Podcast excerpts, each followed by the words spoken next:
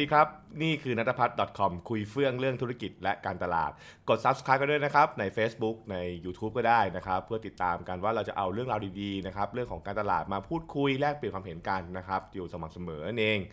วันนี้นะครับมาคุยกันถึงเรื่องของการเคลมนะฮะไม่ใช่เคลมประกันนะเป็นคนละอย่างกันนะฮะอันนี้คือเคลมแบบพวกเคลมสินค้าว่าสินค้าดีอย่างนั้นดีอย่างนี้ใช่ไหมครับว่าเรามีสรรพคุณอย่างนั้นอย่างนี้เป็นต้นคำถามคือการเคลมที่ว่าเนี่ยนะฮะ เคลมเกินจริงเนี่ยนะครับมันดีไหมมันควรทำหรือเปล่าใช่ไหมครับคือต้องบอกว่ามันมีที่มาที่ไปนิดหนึ่งคือมีก็มีเพื่อนผมคนหนึ่งนะฮะเรียกว่าไปซื้อสินค้ามาแล้วก็นะครับพอใช้จริงปุ๊บมันไม่เป็นอย่างที่คิดเลย รู้สึกว่าโดนหลอกมาก มันไม่ตรงปกใช่ไหมซึ่งนั่นคือสิ่งที่เราก็เจอบ่อยเวลาเราไปพวกซื้อสินค้าในรอออนไลน์นะครับซึ่งเป็นสิ่งที่คนหลายคนก็มีปัญหา แล้วก็มีความกังวลมากคือสินค้าไม่ตรงปกใช่ไหมครับแต่ถ้าถามไม่ตรงปกเนี่ยนะครับมันจะมีอีกเรื่องหนึ่งคือ เช่น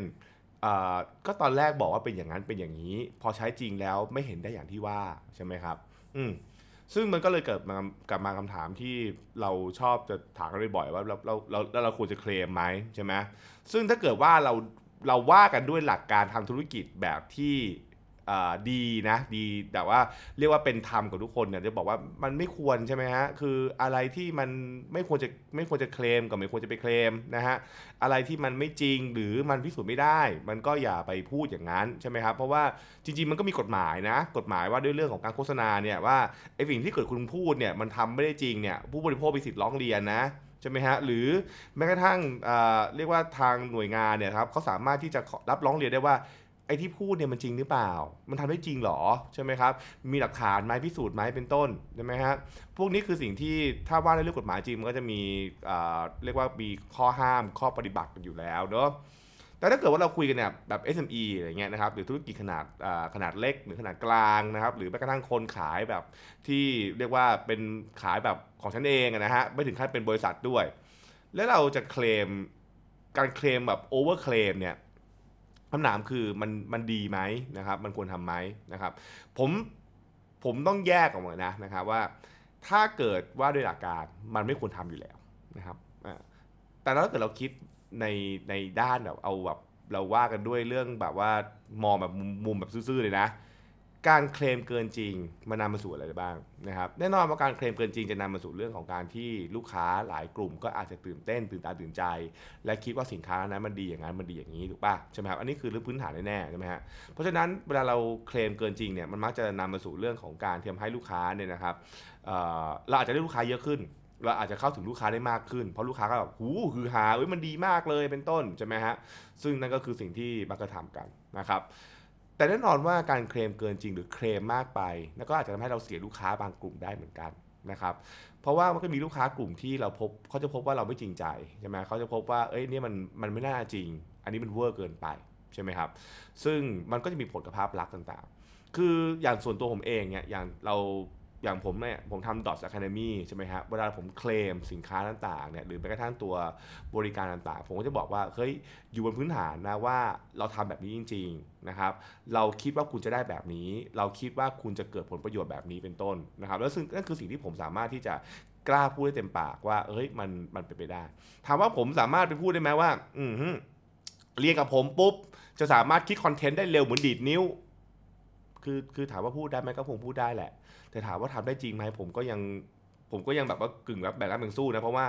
การคิดคอนเทนต์ให้เร็วแบบดีนิ้วโป๊ะอย่างเงี้ยนะฮะมันเกิดขึ้นจากหลายปัจจัยมากใช่ไหมครับ แล้วก็มันมันอาจจะไม่ใช่อย่างนั้น แล้วมันไม่ใช่วิธีที่เราต้องการทำที่ Dots Academy ด้วย เพราะที่ Dots เนี่ยเราจะพยายามเน้นเรื่องของการเข้าใจแก่นการที่คุณสามารถทำเองต่อได้ใช่ไหมครับ ไม่ใช่ท่องสูตรใช่ไหม เออเพราะฉะนั้นคือผมก็เลยบอกว่าเออเรื่องนี้ผมไม่เคลมใช่ไหมฮะเราจะไปเคลมแบบว่าเอ้ยทำคอนเทนต์แล้วรวยอย่างเงี้ยนะครับผมก็บอกว่ามันก็คงไม่ใช่อย่างนั้นมั้งเพราะว่าคนจะรวยไม่รวยเนี่ยมันเกิดขึ้นจากหลายปัจจัยนะ แล้วก็การทำคอนเทนต์เนี่ยมันอาจจะเป็นส่วนหนึ่งนะครับที่มันสามารถทำให้อ่าเป็นเป็นก้าวทำให้คุณสามารถประสบความสำเร็จเรื่องรายได้ได้นะครับ แต่ว่ามันอาจจะไม่ใช่ทุกอย่างอย่างเงี้ยเป็นต้น เราก็จะเลือกที่จะไม่เคลมขนาดนั้นใช่ไหมเราเราอาจจะพูดคำที่มันอาจจะดู ใกล้เคียงใกล้เคียงกับความเป็นจริงมากขึ้น เช่นทำรายได้มากขึ้นนะครับ อันเนื่องมาจากคุณเข้าใจลูกค้ามากขึ้นอะอะไรอย่างเงี้ยนะฮะซึ่งแน่นอนว่าการทำแบบนั้นเนี่ยมันก็อาจจะทำให้ตัวเองด้อย หมายความว่าเราอาจจะดูนะครับไม่ไม่หวือหวาเท่ากับบางคนนะครับเท่ากับคู่แข่งบางรายเป็นต้น แต่สำหรับผมมันก็มันก็แลกกลับมาว่ามันคือก็มีคนฟีดแบ็กกับผมตรงๆนะว่า แต่คุณแก่มันก็คือความเป็นตัวตนของคุณแก่นะ มันทำให้คุณแก่มีตัวตนที่ชัดเจน แล้วก็แน่นอนว่ามันก็อาจจะเสียลูกค้าบางคน แต่คุณก็จะได้ใจลูกค้าบางคน เพราะฉะนั้นนั่นคือสิ่งที่ก็ต้องเป็นเหมือนการคิดนะนะครับ ผมก็เล่าให้เห็นว่าเจ้าของธุรกิจก็คงต้องคิดว่าเวลาคุณจะไปเคลมเคลมเคลมอย่างเงี้ยนะครับเพราะมันมันจะมีมันจะมีเหมือนวิธีการคิดว่าเคลมไว้ก่อนมันสามารถขายของได้ ซึ่งไม่เถียงใช่ครับ การเคลมทำให้คุณขายของได้ ยิ่งคุณเคลมแบบ เยอะๆนะครับ มันเจ๋งมันดีอย่างนั้น มันย่อมมีคนที่จะเชื่อ มีคนที่จะเห็นคล้อยแล้วก็ทำตาม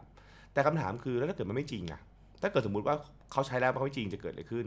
ผลที่ตามมาคืออะไร ลูกค้าก็จะเสียถูกไหมฮะมันก็เสียแบรนดิ้งของตัวธุรกิจ มันอาจจะเสียความรู้สึกที่คนเขามาเป็นลูกค้าแล้วเขาบอกว่าทำไมเป็นแบบนี้เป็นต้น ซึ่งนั่นแปลว่าในระยะยาวคุณอาจจะเหนื่อย เพราะว่า มันจะมีชื่อเสียออกมาเยอะๆใช่ไหมฮะมากกว่าชื่อเสียงใช่ไหมฮะมันจะมีชื่อเสียงแปลว่าธุรกิจก็อาจจะต้องใช้งบเยอะมากการทำโปรโมชั่นนะครับเรื่องของการทำการทำ PR ต่างๆ ไป เรื่องของการสร้างภาพต่างๆไป ซึ่งถ้าเกิดธุรกิจทำใจได้และคิดว่าทำไหวก็ผมก็คงไม่ห้ามอะไรนะผมก็ห้ามไม่ได้อยู่แล้วใช่ไหมฮะก็อาจจะต้องเป็นต้องคิดนะเออถ้าเกิดว่าคุณเลือกที่จะเคลมเกินจริง เคลมมาก มันอาจจะส่งผลด้านนี้มา และธุรกิจก็ต้องมีแผนรับรองใช่ไหมครับแผนรองรับตัวทีนะครับเออมีแผนในการที่จะรองรับว่าเออเฮ้ยเราจะทำกับมันอย่างไร เราจะแก้ปัญหามันอย่างไรนั่นเองเนาะเพราะฉะนั้นเนี่ยก็เราก็คงไม่ได้เป็นการบอกหรอกครับว่าการการเคลมเนี่ยนะครับเออมันใช้เวลามันทำไม่ได้แน่นอนมันทำได้มันคือทำได้กับทำไม่ได้เนี่ยนะครับมันไม่ใช่เป็นข้อห้ามจะทำก็ทำ นะฮะแต่ทำแล้วรู้ว่าทำแล้วทำแล้วเกิดผลอะไรขึ้นทำแล้วจะได้อะไร เช่นเดียวกันคือมันควรทำไหมนะครับ นั่นคือสิ่งที่ต้องเอาไปคิดต่อแล้วกันนะครับขณะเดียวกันเองคุณบอกว่าเอ๊ะคุณแก่ แล้วมันเป็นไปไม่ได้เลยเหรอนะครับ ที่ถ้าเกิดว่าเราเคลมเกินจริงแล้วลูกค้าจะลูกค้าจะใช้เวลาจะสามารถแฮปปี้ได้ ผมบอกว่าเออถ้าเกิดว่าคุณคิดให้ไปไปสุดเลยนะแบบว่าจริง ๆ มันก็เป็นไปได้นะ